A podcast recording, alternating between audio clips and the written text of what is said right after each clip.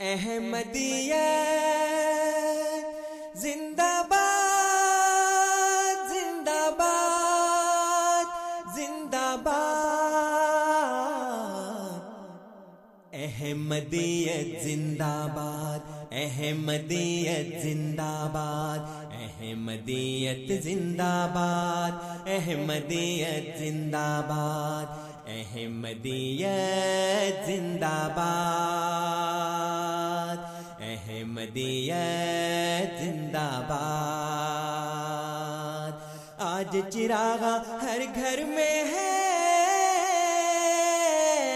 آج خوشی ہر دل میں ہے۔ نئی صدی میں ہم داخل ہیں، شکر خدا کا ہر دل میں ہے۔ احمدیت زندہ باد احمدیت زندہ باد کرتے تھے صدیوں سے جس کا وہ مہدی ہے آ چکا آئے گانا اور کوئی اب آنے والا چکا احمدیت زندہ باد احمدیت زندہ باد پرچم ہم اسلام کا ہر دم دنیا میں لہرائیں گے۔ کانٹے چاہے لاکھ بچھا دو، قدم بڑھاتے جائیں گے۔ احمدیت زندہ باد احمدیت زندہ باد احمدیت زندہ باد۔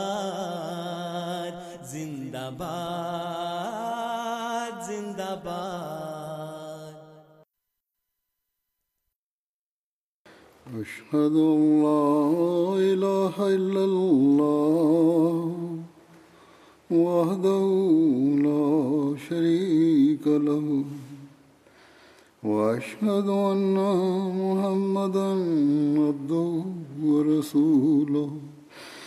أما بعد، فأعوذ بالله من الشيطان الرجيم. بسم الله الرحمن الرحيم الحمد لله رب العالمين الرحمن الرحيم مالك يوم الدين إياك نعبد وإياك نستعين اهدنا الصراط المستقيم. صراط الذين أنعمت عليهم. غير المغضوب عليهم ولا الضالين. آج حضرت ابوبکر صدیق رضی اللہ عنہ کا ذکر شروع ہوگا. حضرت ابو بکر کا نام عبداللہ تھا اور عثمان بن عامر ان کے والد کا نام تھا۔ کنیت ابو بکر تھی اور آپ کے لقب جو ہیں عتیق اور صدیق تھے۔ یہ کہا جاتا ہے کہ آپ کی ولادت عام الفیل کے دو سال چھ ماہ بعد پانچ سو تہتر عیسوی میں ہوئی۔ حضوبر کا نام، جیسا کہ میں نے کہا، عبداللہ تھا۔ آپ کا تعلق قریش کی قبیلہ بنو تیم بن مرہ سے تھا۔ جاہلیت میں آپ کا نام عبد القعبہ تھا، جسے رسول اللہ صلی اللہ علیہ وسلم نے تبدیل کر کے عبداللہ رکھ دیا۔ آپ کے والد کا نام عثمان بن عامر تھا اور ان کی کنیت ابو قحافہ تھی۔ اور والدہ کا نام سلمہ بن سخر بن عامر تھا اور ان کی کنیت ام الخیر تھی۔ ایک قول کے مطابق آپ کی والدہ کا نام لیلا بنت سخر تھا۔ حضرت ابو بکر رضی اللہ عنہ کا شجرہ نصب ساتویں پشت میں مرہ پر جا کر رسول اللہ صلی اللہ علیہ وسلم سے ملتا ہے۔ اسی طرح حضرت ابو بکر کی والدہ کا سلسلہ نصب ننیال اور ددیال دونوں طرف سے چھٹی پشت پر جا کر رسول اللہ صلی اللہ علیہ وسلم سے مل جاتا ہے۔ ابو قحافہ یعنی حضرت حضرت کے والد کی اہلیہ ام الخیر، ان کے چچا کی بیٹی تھیں یعنی حضرت کی والدہ۔ ان کے والد کی چچا کی بیٹی تھیں۔ حضرت ابو بکر کے والدین، حضرت ابو بکر کی وفات کے بعد بھی زندہ رہے اور ان دونوں نے اپنے بیٹے یعنی حضرت ابو بکر رضی تعالیٰ عنہ کا ورثہ پایا۔ حضرت ابو بکر کی وفات کے بعد پہلے ان کی والدہ کی وفات ہوئی اور پھر حضرت ابو بکر کے والد نے چودہ ہجری میں ستانوے برس کی عمر میں وفات پائی۔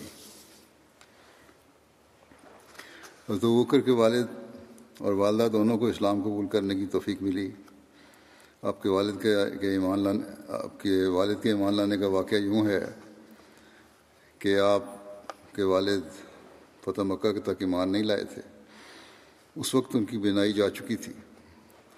فتح مکہ کے وقت جب رسول کریم صلی اللہ علیہ وسلم مسجد حرام میں داخل ہوئے، تو حضرت بکر اپنے والد کو لے کر رسول کریم صلی اللہ علیہ وسلم کی خدمت میں حاضر ہوئے۔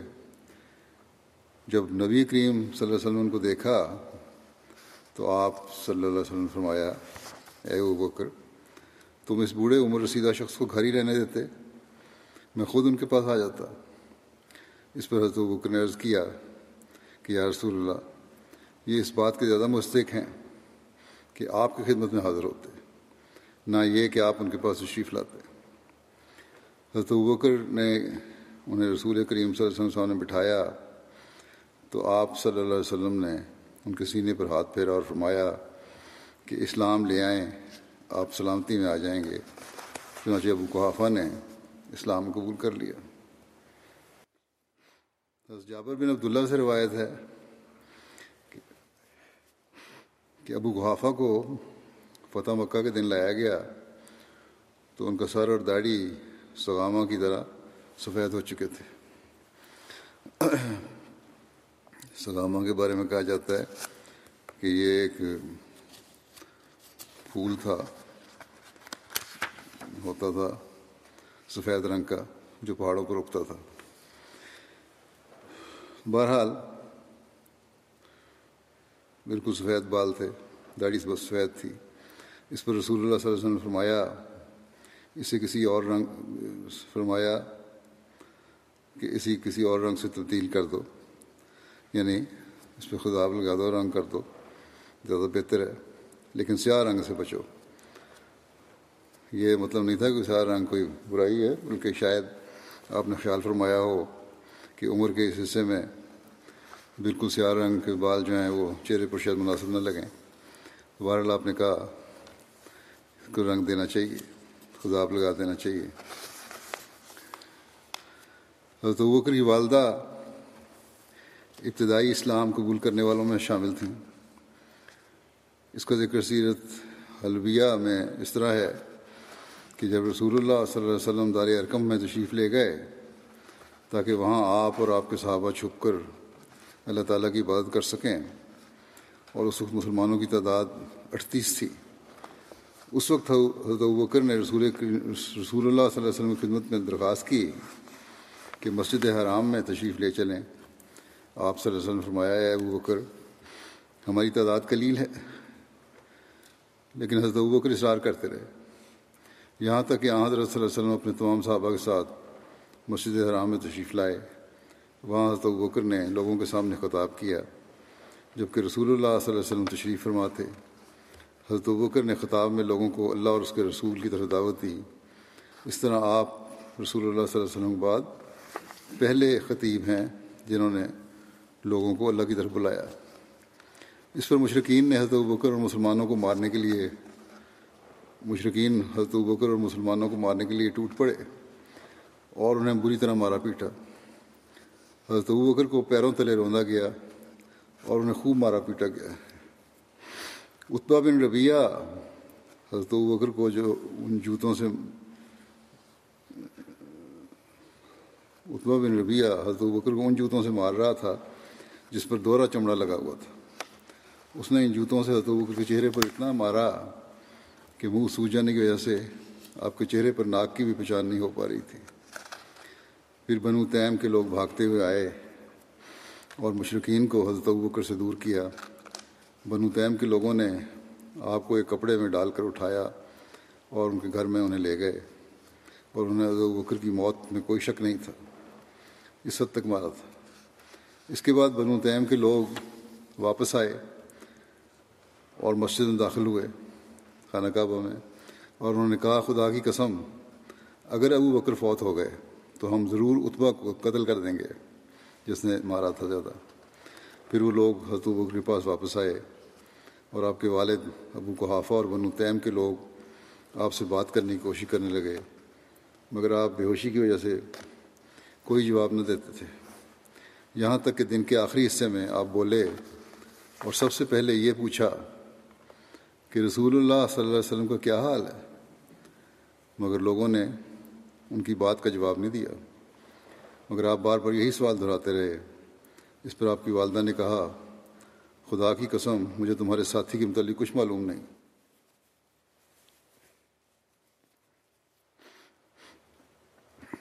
حضرت بکر نے اپنی والدہ سے کہا کہ آپ حضرت عمر کی بہن ام جمیل بنت خطاب کے پاس جائیں۔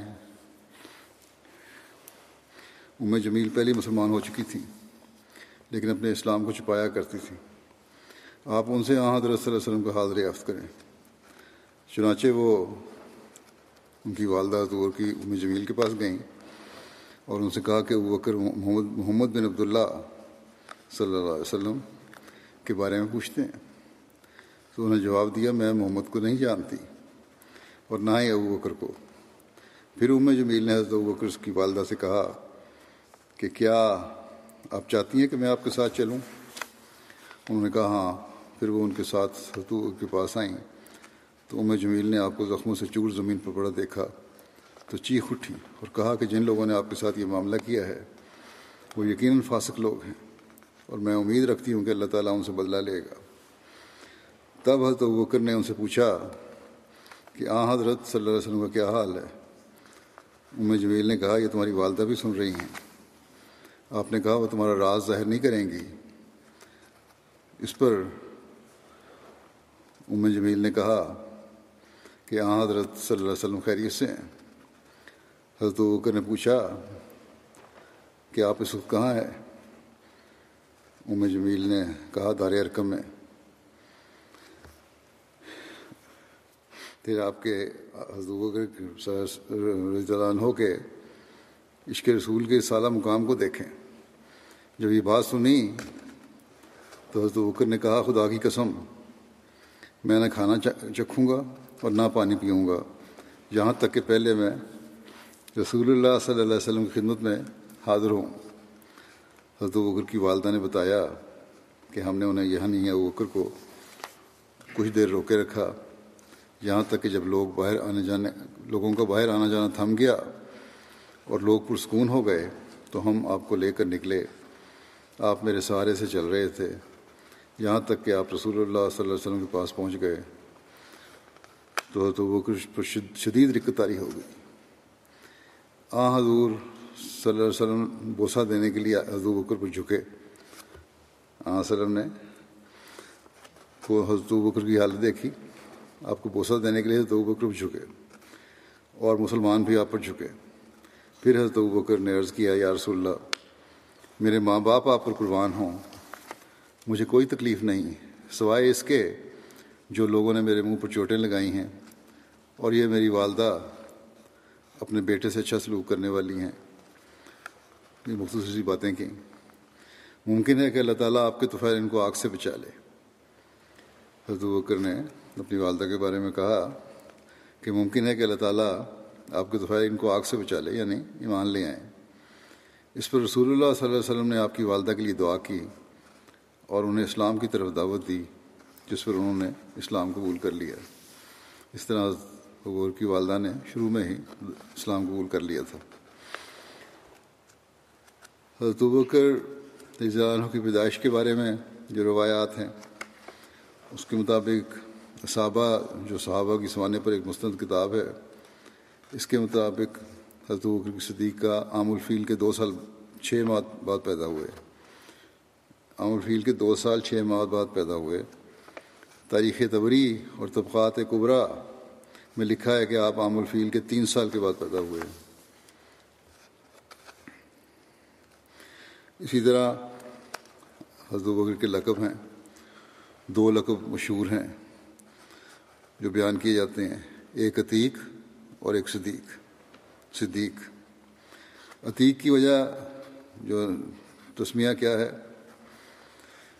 اس بارے میں لکھا ہے، حضرت عائشہ نے بیان فرمایا کہ حضرت بکر رسول اللہ صلی اللہ علیہ وسلم کے پاس آئے تو آپ نے فرمایا انتا عتیق اللہ من النار۔ کہ تم اللہ کی طرف سے آگ سے آزاد کردہ ہو۔ بس اس دن سے آپ کو عتیق کا لقب دیا گیا۔ بعض مورخین حضرت بکر کا لقب کے بجائے نام عتیق بیان کرتے ہیں۔ وہ کہتے ہیں یہ لقب نہیں بلکہ آپ کا نام تھا، لیکن یہ درست نہیں ہے۔ چنانچہ علامہ جلال الدین سیوتی نے تاریخ الخلفاء میں امام نبوی کے حوالے سے لکھا ہے کہ حضرت بکر کا نام عبداللہ تھا اور یہی زیادہ مشہور اور درست ہے۔ اور یہ بھی کہا جاتا ہے کہ آپ کا نام عتیق تھا لیکن درست وہی ہے جس پر اکثر علماء متفق ہیں کہ عتیق آپ کا لقب تھا نہ کہ نام۔ سیرت ابن شام میں لقب عتیق کی وجہ یہ بیان کی گئی ہے کہ آپ کے چہرے کی خوبصورتی کی وجہ سے اور آپ کے حسن و جمال کی وجہ سے آپ کو عتیق کہا جاتا تھا۔ سیرت ابن حشام کی شرح میں عتیق لقب کی درج ذیل وجوہات بیان کی گئی ہیں۔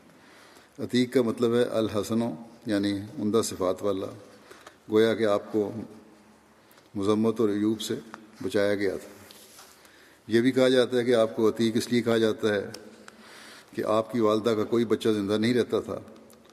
انہوں نے نظر مانی کہ اگر ان کے ہاں بچہ ہوا تو وہ اس کا نام عبد الکعبہ رکھیں گی اور اس کو کعبہ کے لیے وقف کر دیں گی۔ جب آپ زندہ رہے اور جوان ہو گئے تو آپ کا نام عتیق پڑ گیا۔ گویا کہ آپ موت سے نجات دیے گئے۔ ان کے علاوہ بھی لقب عتیق کے مختلف وجوہات ملتی ہیں۔ بعض لوگوں کے مطابق آپ کو عتیق اس لیے کہا جاتا تھا کہ آپ کے نصب میں کوئی ایسی چیز نہیں تھی جس کی وجہ سے اس پر ایپ لگایا جاتا۔ عتیق کا ایک معنی قدیم یا پرانے کے بھی ہیں۔ اس لیے حضرت بکر کو عتیق اس وجہ سے بھی کہا جاتا تھا کہ آپ قدیم سے نیکی اور بھلائی کرنے والے تھے۔ اسی طرح اسلام قبول کرنے میں اور بھلائی میں پہل کرنے کی وجہ سے آپ کا لقب عتیق رکھا گیا تھا۔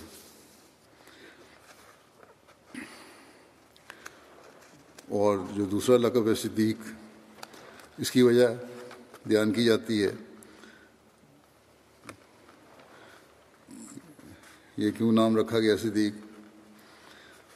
علامہ جلال الدین سیوتی لکھتے ہیں کہ جہاں تک صدیق کا تعلق ہے تو کہا جاتا ہے کہ زمانہ جاہلیت میں یہ لقب آپ کو دیا گیا تھا۔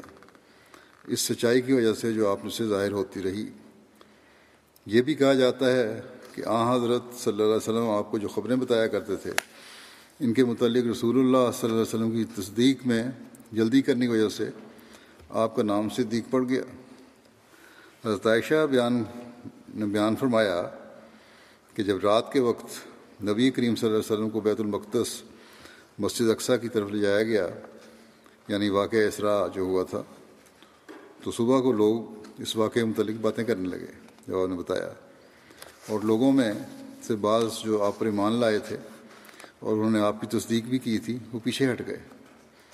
بعض کمزور ایمان ایسے بھی تھے۔ اس وقت مشرقین میں سے کچھ لوگ حضرت بکر کے پاس دوڑتے ہوئے آئے اور کہنے لگے، کیا آپ کو اپنے ساتھی کے بارے میں کچھ معلوم ہے؟ کہ وہ یہ دعویٰ کر رہے ہیں کہ انہیں رات کو بیت المقدس لے جایا گیا تھا۔ حضرت بکر نے کہا کیا واقعی آپ نے یہ فرمایا ہے؟ لوگوں نے کہا ہاں انہوں نے کہا ہے۔ اس پر حضرت بکر نے کہا، اگر آپ نے یہ فرمایا ہے تو یقیناً سچ کہا ہے۔ لوگوں نے کہا، کیا تم ان کی تصدیق کرتے ہو کہ رات کو بیت المقدس گئے اور صبح ہونے سے پہلے واپس بھی آ گئے؟ کیونکہ یہ بیت المقدس مکے سے تقریباً تیرہ سو کلو میٹر کے فاصلے پر ہے۔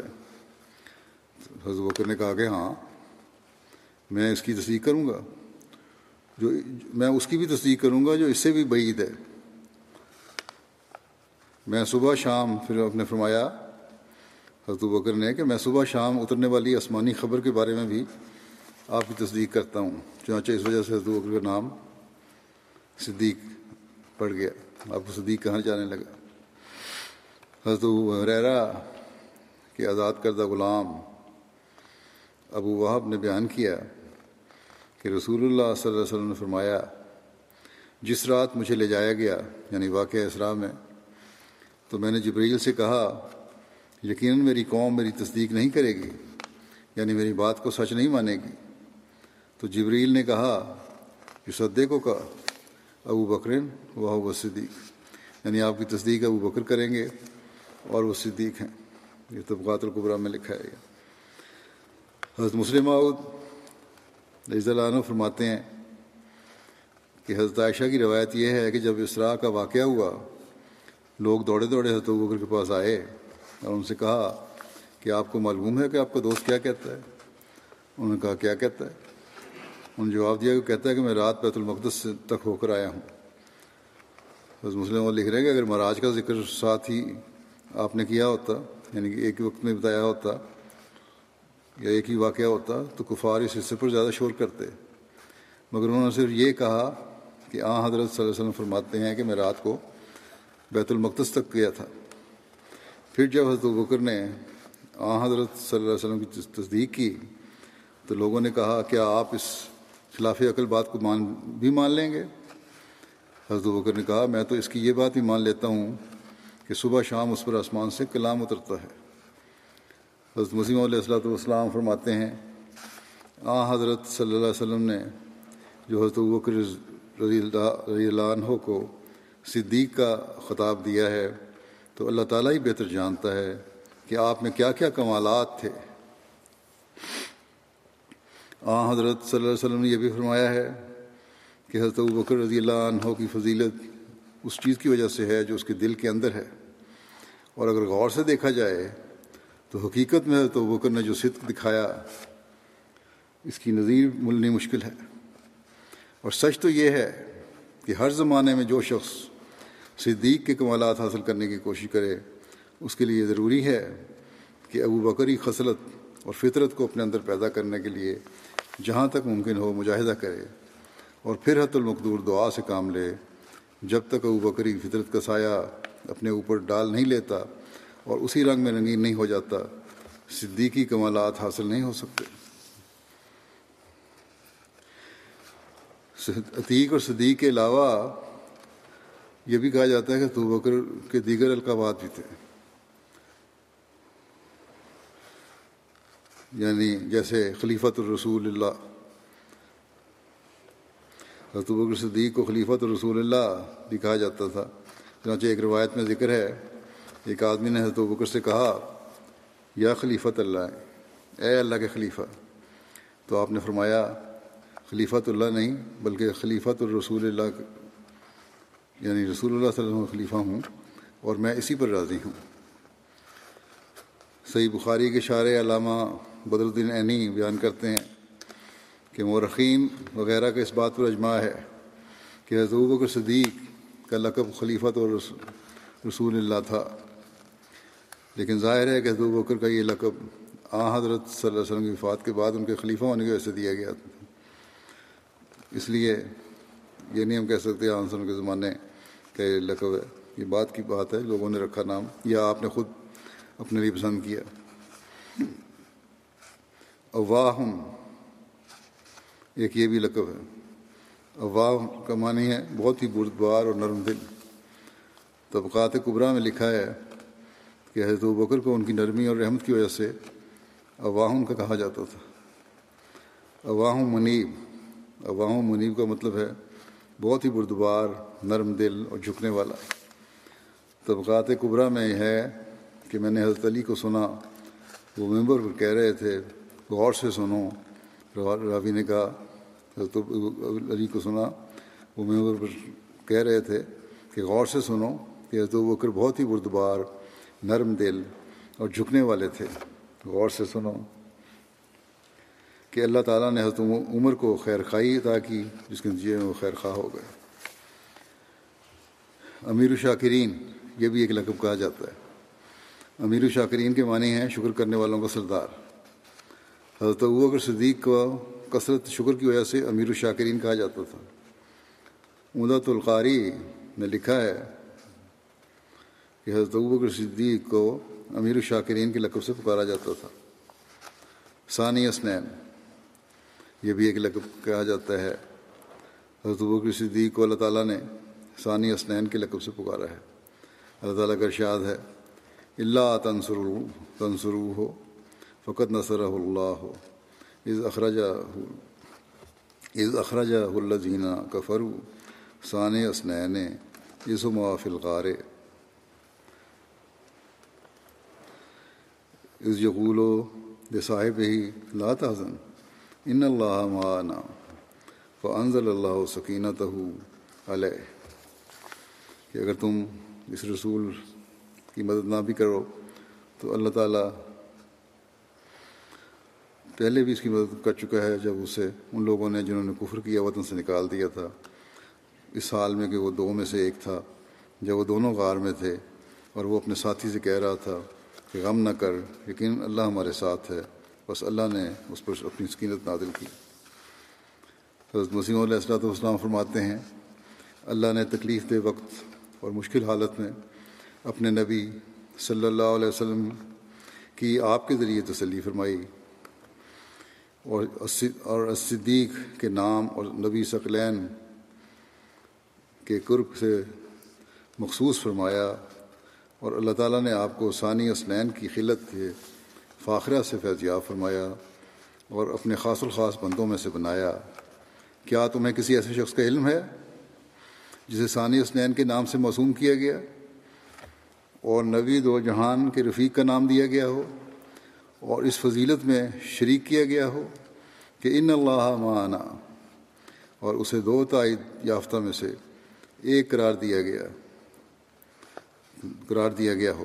کیا تم کسی ایسے شخص کو جانتے ہو جس کی قرآن میں اس تعریف جیسی تعریف کی گئی ہو اور جس کے مخفی حالات سے شبہات کے ہجوم کو دور کر دیا گیا اور جس کے بارے میں نصوص سریہ سے نہ کہ ضنی شکی باتوں سے یہ ثابت ہو کہ وہ مقبولین بارگاہ الہی میں سے ہیں۔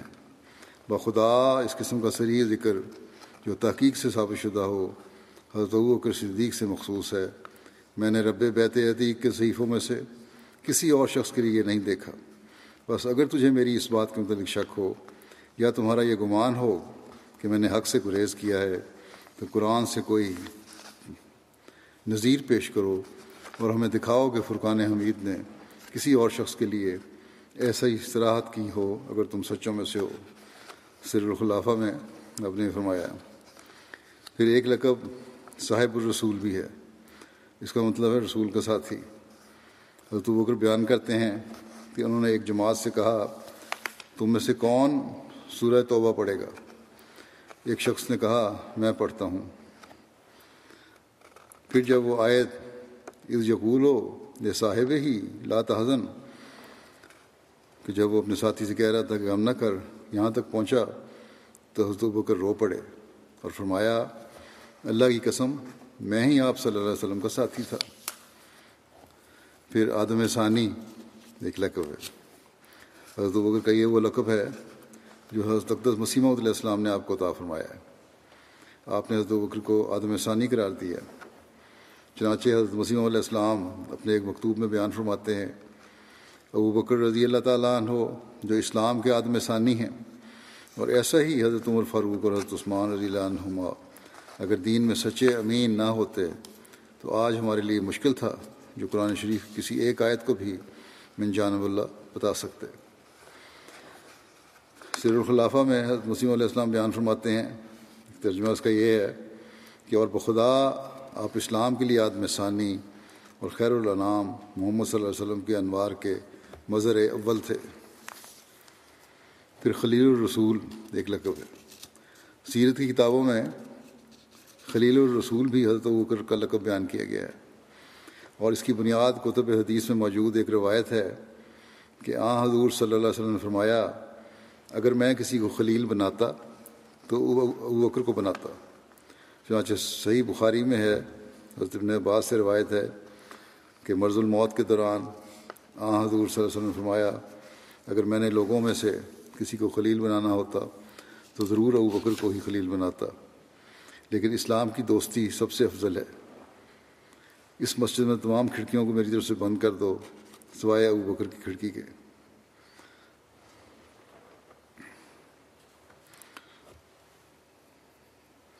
یہ ہمارے ریسرچ سیل نے یہاں یہ سوال اٹھایا ہے۔ ٹھیک سوال ہے ان کا۔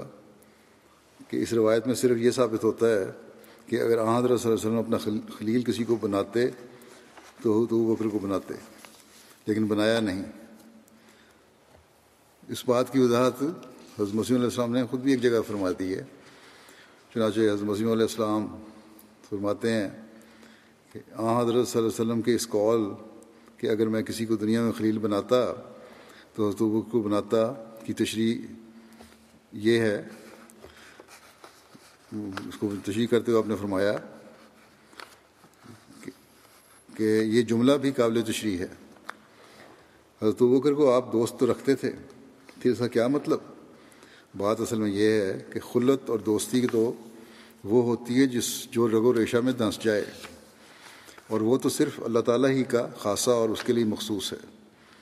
دوسروں کے ساتھ محض قوت اور برادری ہے۔ خلت کا مفہوم ہی یہی ہے کہ وہ اندر دھنس جاوے۔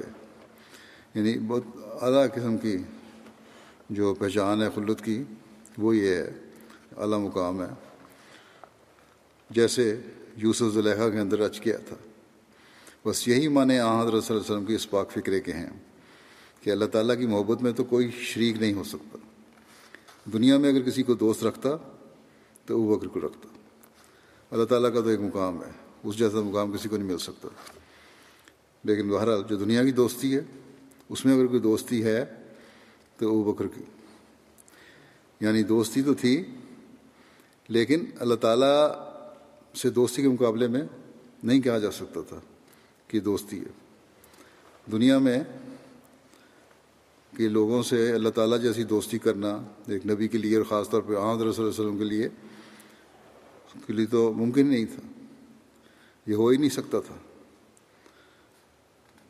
اگر کوئی ممکن تھی بات دنیا داری کے لحاظ سے، تو پھر آپ نے فرمایا کہ اس مقام کے سب سے زیادہ حقدار ابو بکر ہیں۔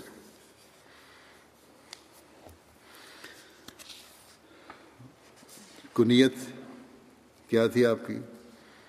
حضرت بکر کی کنیت ابو بکر تھی اور ان کے ایک سے زائد وجوہ بیان کی جاتی ہیں۔ بعض کے نزدیک بکر جوان اونٹ کو کہتے ہیں، چونکہ آپ کو اونٹوں کی پرورش اور غور و پرداخت میں بہت دلچسپی اور مہارت تھی۔ اس لیے لوگوں نے آپ کو ابو بکر کہنا شروع کر دیا۔ بکرا کا ایک معنی جلدی کرنا بھی ہے، پہل کرنے کے بھی ہوتے ہیں۔ بعض کے مقول یہ کنیت اس لیے پڑی کہ آپ سب سے پہلے اسلام لائے۔ ان وہ بکرا الاسلام قبلہ غیر ہی انہوں نے دوسروں سے پہلے اسلام کی طرف پیش قدمی کی۔ علامہ مخشری نے لکھا ہے کہ ان کو پاکیزہ خسرتوں میں ابتکار یعنی پیش پیش ہونے کی وجہ سے ابو بکر کہا جاتا تھا۔ حلیہ عائشہ اطلاع ہو آپ کے حلیہ کے بارے میں، انہا آپ کے حلیہ کے بارے میں روایت کرتی ہیں کہ انہوں نے ایک عربی شخص کو دیکھا جو پیدل چل رہا تھا اور آپ اس وقت اپنے حودج میں تھیں۔ آپ نے فرمایا میں نے اس شخص سے زیادہ حضرت بکر کے سے مشابہ کوئی شخص نہیں دیکھا۔ رابی کہتے ہیں کہ ہم نے کہا کہ آپ ہمارے لیے حضرت بکر کا حلیہ بیان کریں۔ تو حضرت عائشہ نے فرمایا کہ حضرت بکر گورے رنگ کے شخص تھے، دبلے پتلے تھے، رخساروں پر گوشت کم تھا، کمر ذرا خبیدہ تھی ذرا جھکی ہوئی تھی کہ آپ کا طے بند بھی کمر پر نہیں رکتا تھا اور بچے اور نیچے سے رک جاتا تھا۔ چہرہ کم گوشت والا تھا۔ آنکھیں اندر کی طرف تھیں اور پیشانی بلند تھی۔ صحیح بخاری میں حضرت عبداللہ بن عمر سے روایت ہے کہ آپ نے کہا کہ رسول اللہ صلی اللہ علیہ وسلم نے فرمایا، جو غرور سے اپنا کپڑا گھسیٹ کر چلا، تو اللہ روز قیامت اس کی طرف نظر اٹھا کر نہیں دیکھے گا۔ حضرت بکر نے کہا کہ میرے کپڑے کی ایک طرف، میرے کپڑے کی ایک طرف ڈھیلی رہتی ہے یعنی ایک سائڈ جو ہے وہ ڈھیلی رہتی ہے۔ اور وجہ سے نیچے آ جاتی ہے۔ سوائے اس کے کہ میں اس کا خاص خیال رکھوں۔ رسول اللہ صلی اللہ علیہ وسلم نے فرمایا، آپ تو گرگر سے ایسا نہیں کرتے۔ یہ جائز ہے، کوئی بات نہیں۔ حضرت بکر مہندی اور قتم سے خطاب لگایا کرتے تھے۔ قتم یہ بوٹی بلند پہاڑوں پر اگتی ہے اور وسما کے ساتھ ملا کر لگائی جاتی ہے اور اس کے ذریعے بالوں کو سیاہ رنگت دی جاتی تھی۔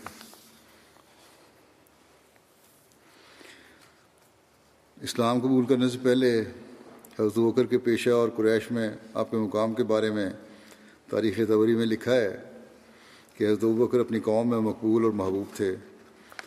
آپ نرم مزاج تھے، شخص تھے۔ قریش کے حسب و نصب اور اس کی اچھائی اور برائی کو سب سے زیادہ جاننے والے تھے۔ آپ تجارت کرنے والے شخص تھے اور اچھے اخلاق اور نیکیوں کے مالک تھے۔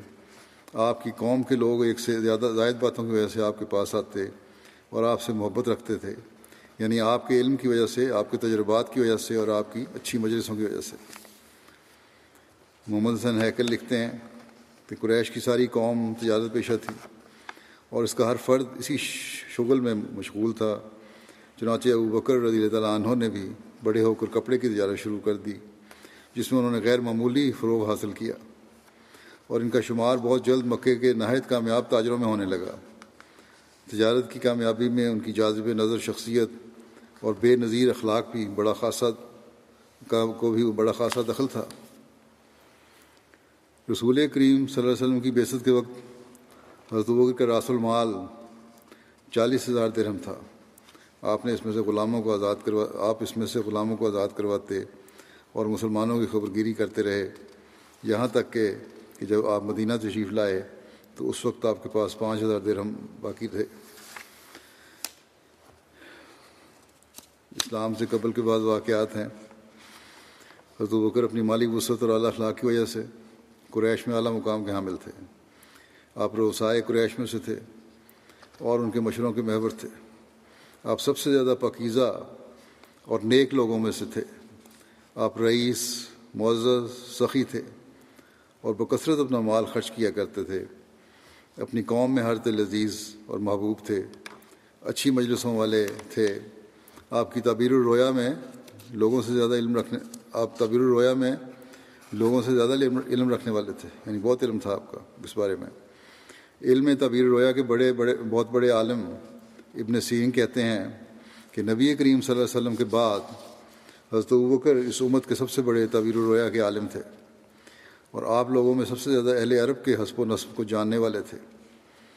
جو بن متم جو کہ اس فن علم الانصاب میں کمال تک پہنچے ہوئے تھے۔ انہوں نے کہا کہ میں نے نصب کا علم حضرت وکر سے سیکھا ہے۔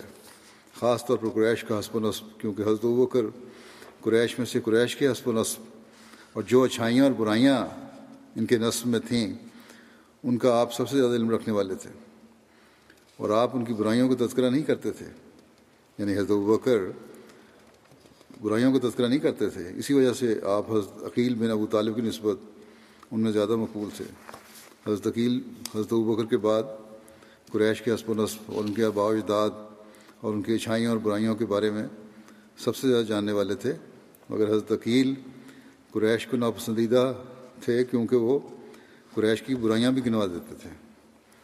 حضرت عقیل مسجد نبی میں نصف ناموں، عرب کے حالات و واقعات کا علم حاصل کرنے کے لیے حضرت کے پاس بیٹھا کرتے تھے۔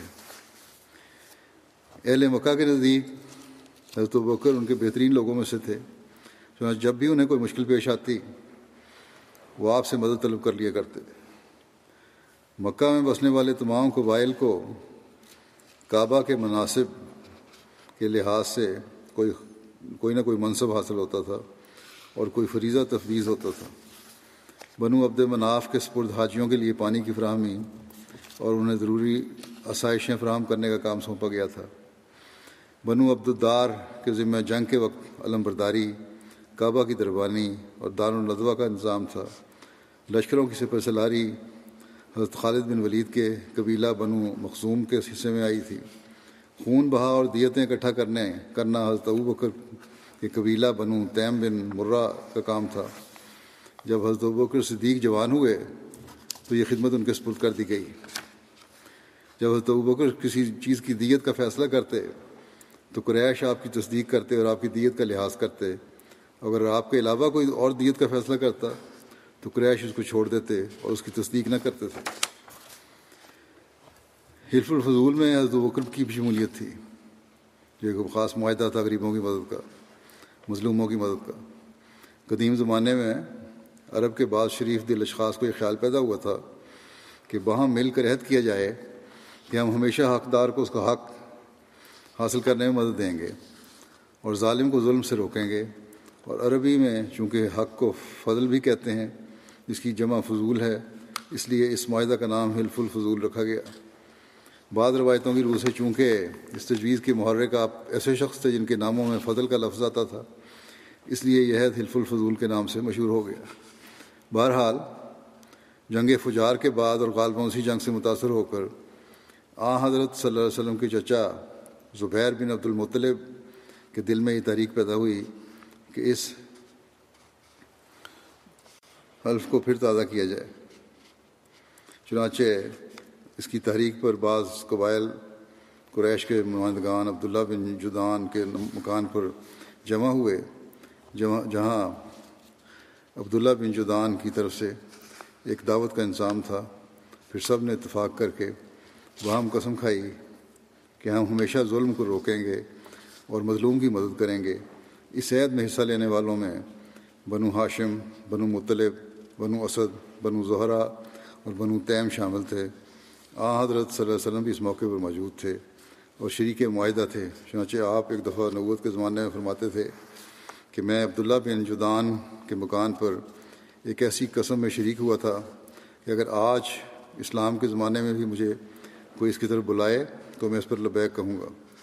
ایک مصنف حضرت بکر کی حلف حضور میں شمولیت کا بھی ذکر کرتے ہوئے لکھتے ہیں کہ اس انجمن میں آ حضور صلی اللہ علیہ وسلم بھی شامل ہوئے تھے اور آپ کے ساتھ حضرت بکر صدیق بھی شامل ہوئے تھے۔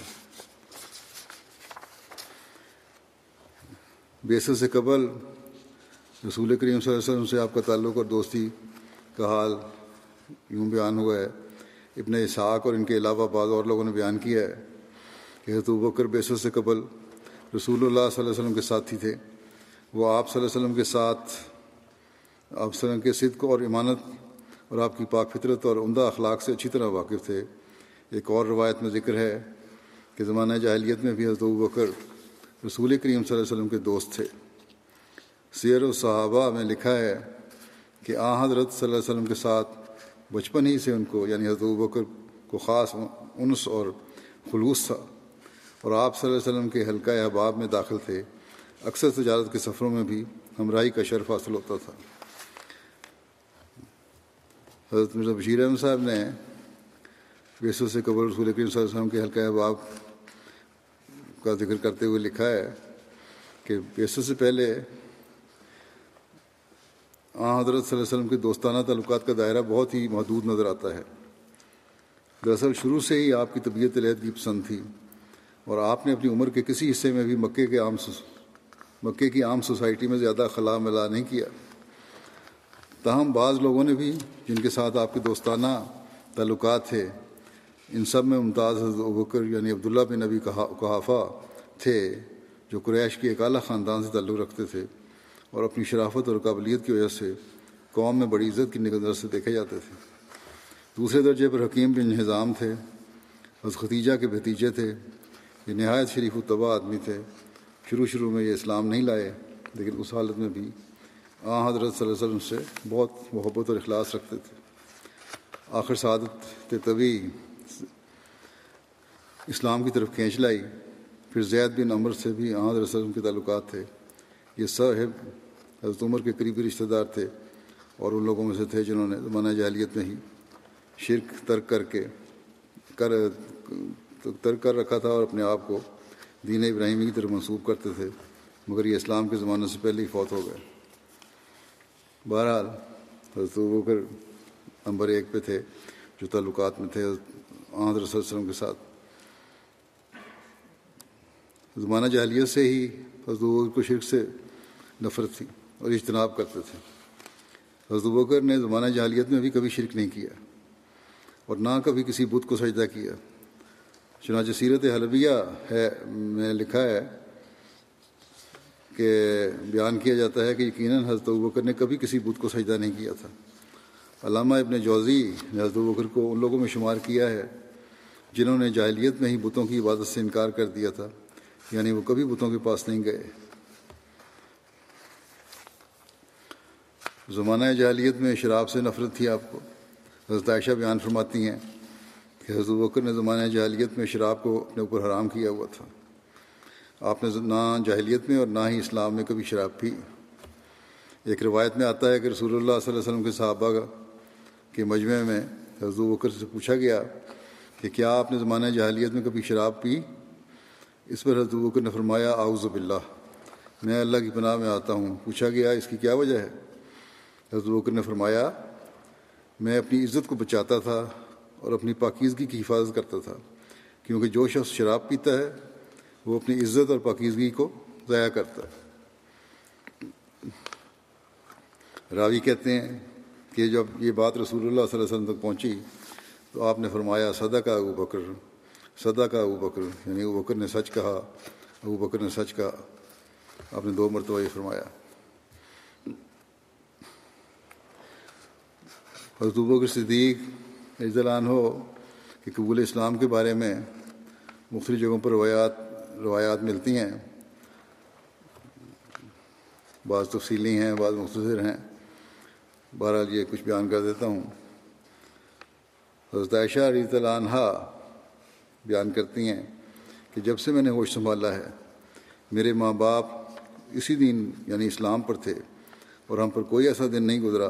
کہ جس میں رسول اللہ صلی اللہ علیہ وسلم ہمارے پاس صبح شام دونوں وقت نہ آئے ہوں۔